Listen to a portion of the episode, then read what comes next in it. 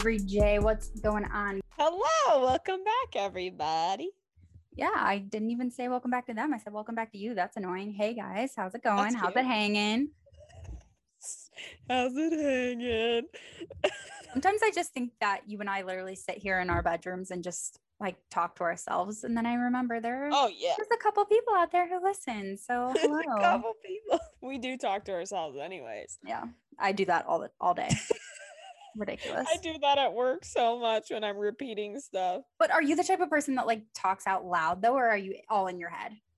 Well, I definitely talk to myself in my head, but if I talk out loud to myself, it's usually like very quiet and like not being strange about it, you know? Oh yeah. See, I'm the opposite. I literally just start talking probably at like a normal volume, normal pace. And there'll be somebody like in the same room and they'll be like, what'd you say?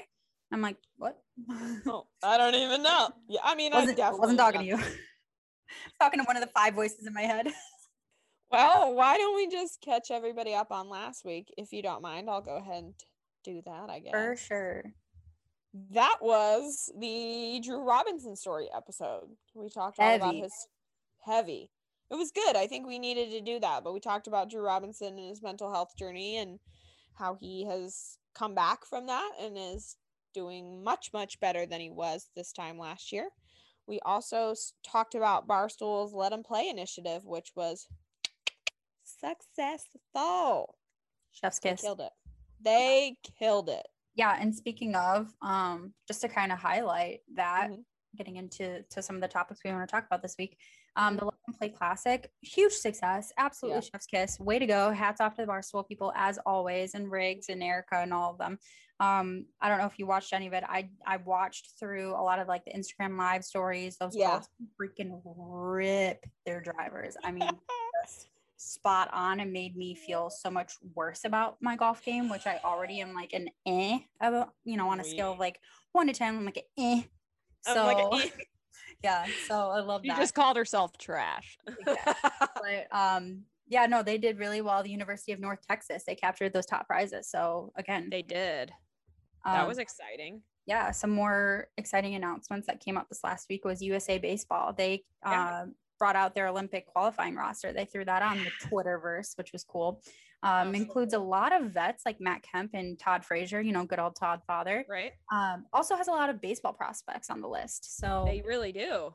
Yeah. They've got a guy on the Rays, Joe Ryan for the Rays, and they have Tristan Casas for Boston. So, oh yeah. And what's so funny is it's like, we've got minor league guys playing basically in the Olympics, and we're still gonna wipe the floor, and they still are getting paid 5 cents. Like that's the real kicker.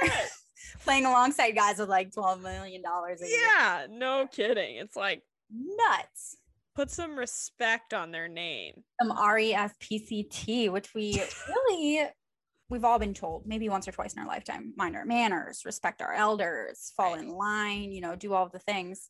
And the greatest American pastime of baseball is no stranger to tradition and rules, right? Yes. Within the last, I would say maybe 2 to 3 years, I think the world has really come to see that there is a revolution brewing in the major leagues where younger, newer guys are coming in who crush multiple home runs and strike out 10 plus guys in a game. They're really starting to take over the game and make it absolutely not apologizing for it anymore. Exactly. And they shouldn't, just like they shouldn't. Yeah. You know, some of the older generation, they would definitely call out and say, you know, this is disrespectful. I'm sitting here calling it absolutely necessary. So we like to clash there at that point. Yeah. You know, for example, baseball world went nuts yet again this last week. Yermin Mercedes, the DH for the White Sox, we're swinging on 3-0 pitch and smoked a bomb when the White Sox were up by 11 runs in the ninth inning. Okay, you're up that much. You have a position player in to pitch. We've been on the other end of that before. So within last year and this year, we were just explaining it, how we had the blow up about Tony La Russa. And the fact that roles are reversed and now we're in the power position at that point, it didn't make sense why he wouldn't do that on like a 40 something, like a high 40 mile per hour ball, like throwing. Stupid. So you're all for him doing what he did. 100%. Absolutely. Right. And obviously team manager, former corpse of the decade, by the way, Tony La Russa, had a strong opinion against the decision. Absolutely verbally disagreed to the media, for the whole world to hear. Okay. There's 100% a fine line. I get it, between respecting your coaching staff, following every little thing that they say or do. And then there's a natural born instinct. We talked about this when playing the game. You know how to play. Like you are born to do that. You've been trained to do that your entire life. How are you going to hold back? Like, that's a really hard habit to break. And this exact same conversation, which we had about Fernando Tatis Jr. last year, where the kid swung on a 3-0, crushed a home run, and then turned around and apologized. Yeah. Like, we told him not to. And this year, he's hitting bomb after bomb after bomb after bomb and literally dancing at third base every single time he comes around to round it and come home, right? Yeah.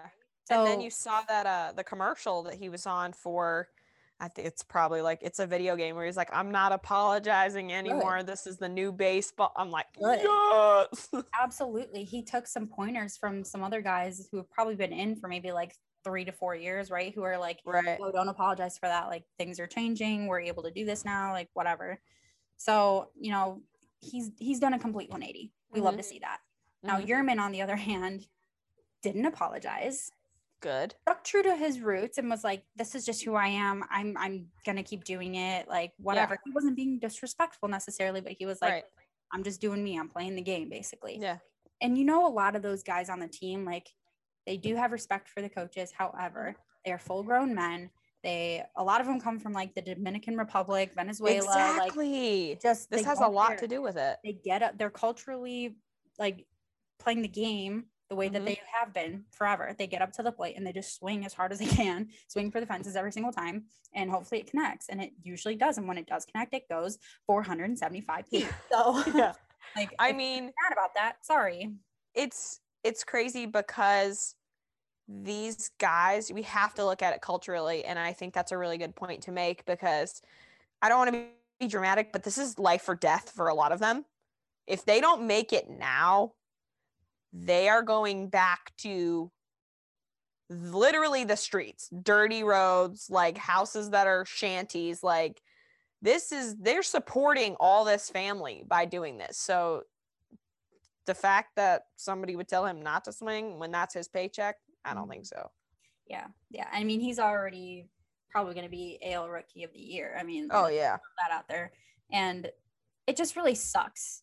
You know, I mean, it's good news that the White Sox teammates, like, they audibly had Yermin's back. The collective group obviously hates and clashes with Tony La Russa's management decisions and style so far. And I just think there's a real issue when the manager consistently is calling for public ridicule and punishment of one of his own players. Right. So that's where you have to turn around and go, okay, yes, there's respect up the chain, but there also needs to be, in turn, respect down the chain as well for a new guy coming into a ball club. That's a lot of those guys have been playing together for years. They have a really good dynamic. They're trying to, as they say, as their tagline, change the game, and you're not getting on board with it. So that sucks. I mean, I think it has to be like, I like you, how you said the respect has to kind of go both ways. But my opinion, I guess, on the whole situation, because I was heated texting you, and then more information came in later. I got even more jacked up about it. But he said how, Tony La Russa, he said it was disrespectful to the other team. You have to look at it from your own team's perspective and not what everybody else is looking at you. Have you never heard, Tony, sorry, have you never heard of self-respect?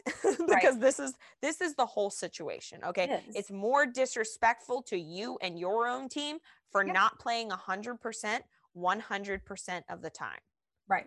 You need to give it all. We've had this discussion before when we talked about Tatis, was it last year when we kind of discussed this briefly? Yep. And the fact that you went back the next day after things had started to cool off and basically say your player deserved to get hit.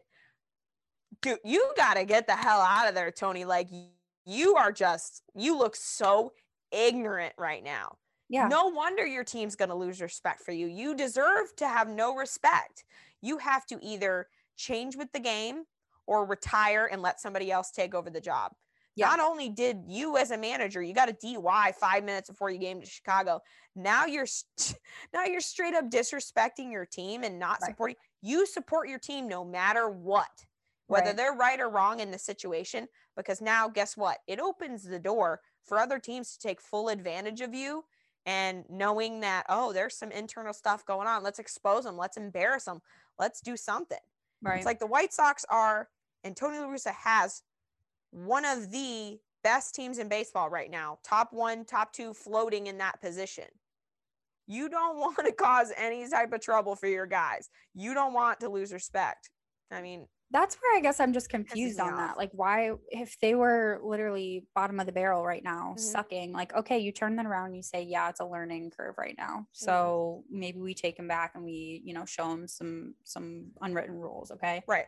You turned around and just were a jackass about it. So yeah. I still hate you and everybody else does. And yeah. RESPCG, like, find some. Like we talked about, like that, this whole type of situation before. And I don't know. It's just very frustrating, and it's really embarrassing for Tony and the team.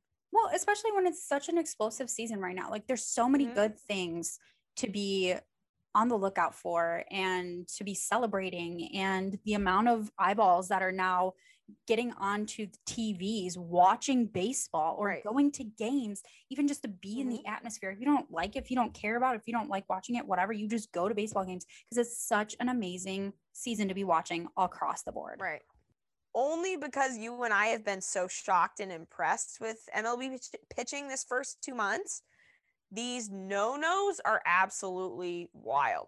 Like, just watching them on TV is really powerful feeling, you know. Just freaking imagine the absolute shot of adrenaline that you and I would get, like, if we were in the stadium. Just imagine. I think I would freaking lose my mind. I think going back on the statistics on how many there are so far this year and the record that they're about to break, I know uh-huh. that they're going to break this year. I don't see how whatever game we choose to go to, there's a very, very good chance we might see a no-hitter. Whatever game you go to, you just pick one on the calendar, you might see a no-hitter. No, I mean, just seriously, like, Jesus, take the wheel. Like, take me here and now while I'm, like, ahead. We've peaked. We would not know how to function. I mean, we typically, like you and I, of course, record on Tuesday nights, and episodes come out on Thursdays. So basically this means within the next day or so, like, we might have 4 more no-hitters with the way things are going. Like, who knows? Re-record if that happens, but yes. Yeah, I mean, as of today, yes. During filming, we've had 6 no-hitters this season. That's literally 6. I mean, it feels like every few days we have another one, and it's become a common feeling this season when it shouldn't feel normal. Like, this is not normal. Like, this is not normal. It just happens that this year is the number 0. This is the year. This is a juicy 0 year. It is. Like I said, I mean, 6 have been thrown, Sass. We started off with Joe Musgrove and the Padres, of course, versus the Rangers on April the 9th. Yep. Which I got to see live on TV, and I was, girl, cool. I was feeling pretty electric. Cool. I was feeling pretty psyched. Then not even a week later, your White Sox, your Chicago White Sox, yes. Carlos Rodon against Cleveland on the 14th. We had to wait, Sass, after that one. Quote, all hope was lost.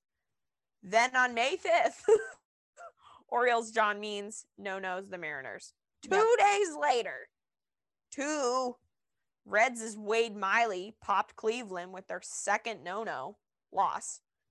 Second already. I feel like nobody even remembers that one. You know what I mean? Like, there's been so many. I know, like, you're reminding me of one. I'm like, oh, crap. The Reds did have one. Like, yeah. Yeah. It's because we're having one every 5 minutes. I mean, that one was followed by Spencer Turnbull of the Tigers again, versus Seattle on the 18th. Mm-hmm. Lastly, and most recently, Yankees Corey Kluber yet again against the Rangers on May 19th, one day after Wade Miley's no-no. Yes. One day. I mean, just looking at some facts here, Sass, we can't take away from any of the pitching. That's not the point. We can't take away from that. But it kind of sort of like definitely looks like it's a worse situation for the teams that couldn't get a hit against the arms. Okay, so your team gets no hit once in the year. That's wild, okay? That's beyond belief. Clearly the pitching is on point, but when it happens twice for your team in a season, that's Ouch. A good fix for that. She's showing all her tea, like, yikes. That's some serious unwanted attention. It's dangerous. It's scary. And nobody's safe on your team.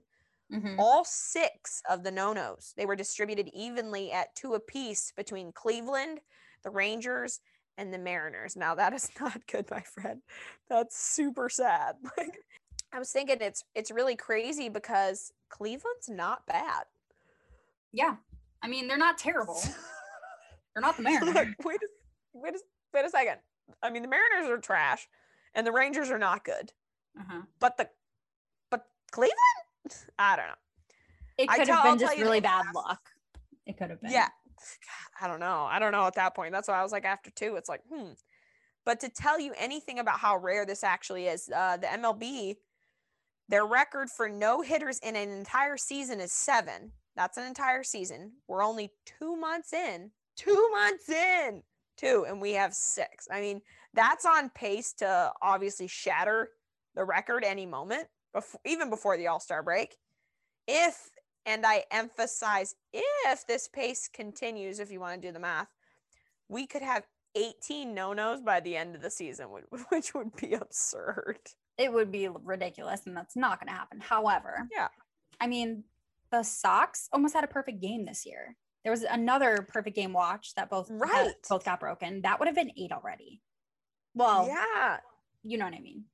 8 that would have been perfect games. Two perfects and 6 no-nos. So I'm feeling Bauer might get one. I'm feeling Otani's got to be close to getting one at some point. Like, it just, there's no way it's not going to happen. I already manifested this. Like, we're probably going to be done by the time that the record's broken, but we definitely are going to be vocal about that. There's no doubt about it.